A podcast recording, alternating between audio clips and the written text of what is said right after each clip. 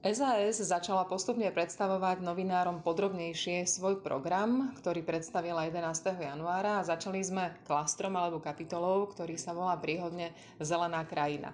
Práve o tejto časti budem hovoriť s tým líderkou pre životné prostredie Anou Zemanovou a začnem takou trochu vyrývačnou otázkou.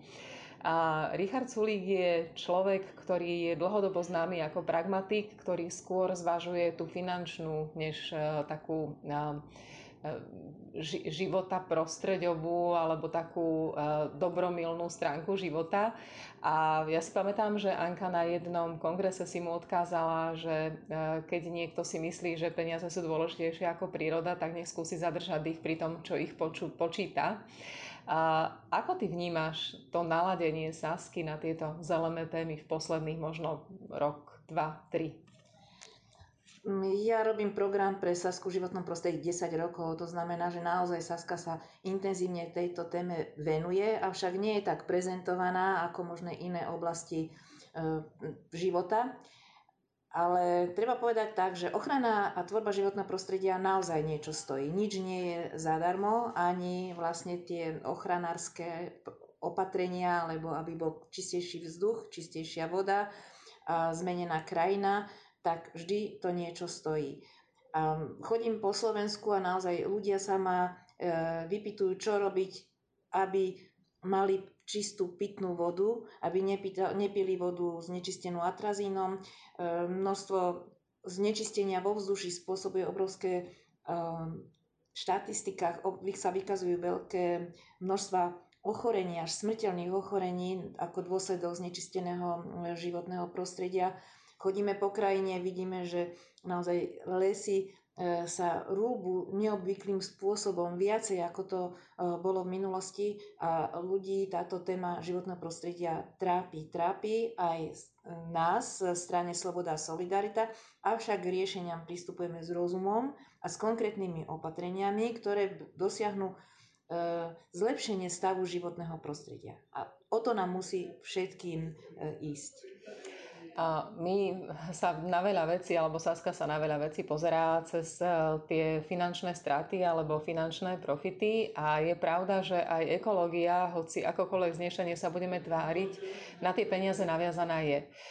Pretože ak sa niečo zanedbá, potom to stojí oveľa viacej peňazí a to už či ide o zdravie ľudí, alebo zhodnocovanie odpadov, alebo povodňové straty. Čiže ak niečo neurobíme, tak to potom nevyplatí.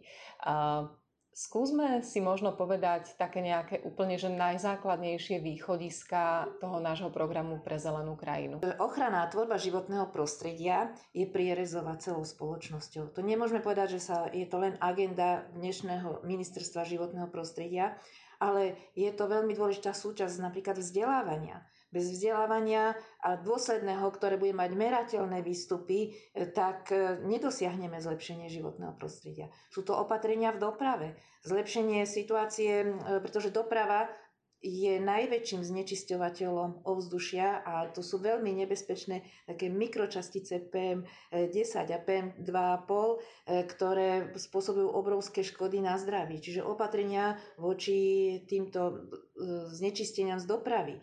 Potom to následne máme opatrenia napríklad v podnikaní, v cestovnom ruchu, kde, kde vlastne máme hodnoty, ktoré Slovensko naozaj by mohlo ak si ich neznehodnotí, predávať a podporovať v cestovnom ruchu, ako napríklad napriek tomu, že máme lokality so, zneč- so silne znečisteným ovzduším, máme aj lokality, kde sú klimatické kúpele, kde každý jeden podnikateľ v cestovnom ruchu v mestách, ktoré majú takéto ohodnotenie, že môžu byť klimatickými kúpeľami, by mohol tieto hodnoty e, využívať, avšak tie informácie on nemá, že či teda tie hodnoty e, sú správne alebo nie. Čiže napríklad informovanosť vo vzduši, pretože to som dala príklad taký pozitívny, ale žiaľ máme tu aj množstvo e, znečistenia vo vzduši, o ktorých ľudia vôbec nevedia, pretože je málo monitorovacích staníc, a tvárime sa, že, že všetko v poriadku, pretože o tom nehovoríme, lebo tie údaje nemáme.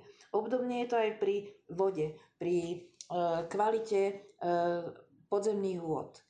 Cieľom Európskej únie je dosiahnuť dobrý stav vo vodách. To znamená nielen v kvalite, ale aj v kvantitatívnych ukazovateľov.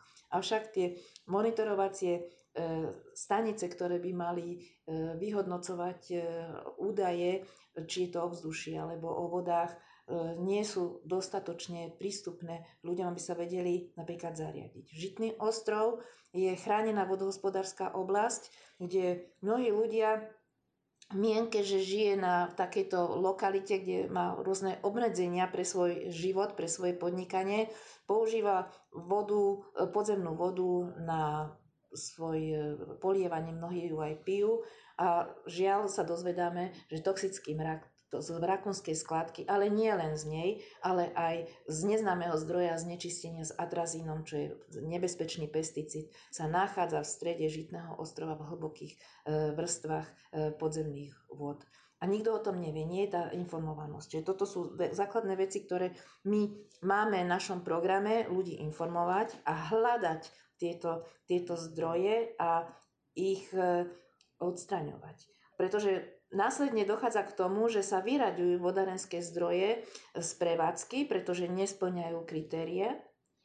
A potom ideme stavať obrovské vodné nádrže, ako je Tichý potok, v levodských vrchoch, kde po realizácii takéhoto zámeru by zaniklo jedno celé chránené vtáčie územie e, povodí rieky Torisa a namiesto toho, aby sme zdroje, ktoré sú existujúce. Možno už sú zatvorené, lebo boli znečistené. Nechcel, nesnažili sa prinávrátiť ich využívanie. Tak ideme tou ľahšou, takou obludnou cestou, postavíme, no však urobíme vod, jednu novú vodárenskú nádrž v krásnom prostredí, kde bude znešený cieľ zasobovanie pitnou vodou celé východné Slovensko. Avšak nehľadáme tie iné rezervy, ktoré máme v existujúcich zdrojoch a odstránenie E, znečistení z existujúcich zdrojov, ale a nie likvidovať e, hodnoty, ktoré do budúcna sú pre nás nesmierne dôležité.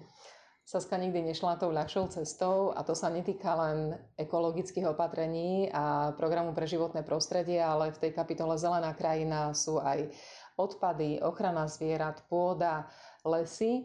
Čiže je to veľmi široké. Mnohí nám vyčítajú, že tých opatrení máme príliš veľa, že ich napríklad v tejto kapitole 134, že ideme príliš do hĺbky.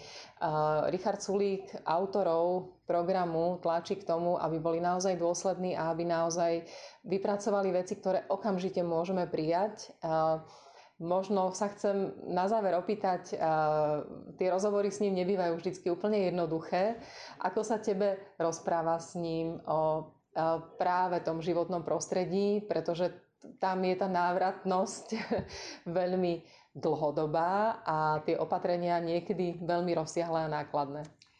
No niekedy to boli veľmi ohnivé diskusie a ja hovorím, že investícia do životného prostredia je investícia do našej budúcnosti a v dlhodobom horizonte e, sa nám táto investícia vráti. Vráti sa nám na zdraví, vráti sa nám na lepšom životnom prostredí, vráti sa nám na tom, že nebudeme musieť drahé čistiarenské zariadenia na úpravu pitnej vody e, investovať, len je to dlhodobý horizont. Veľmi ťažko sa to... Nie, Richard Sulik je veľmi pragmatický, on tým e, veciam vlastne porozumie, keď im to dostatočne e, vysvetlím. A aj on prijal vlastne tú tézu, áno, životné prostredie niečo stojí a znečisťovateľ platí. Proste toto je princíp, na ktorý je postavený aj náš program.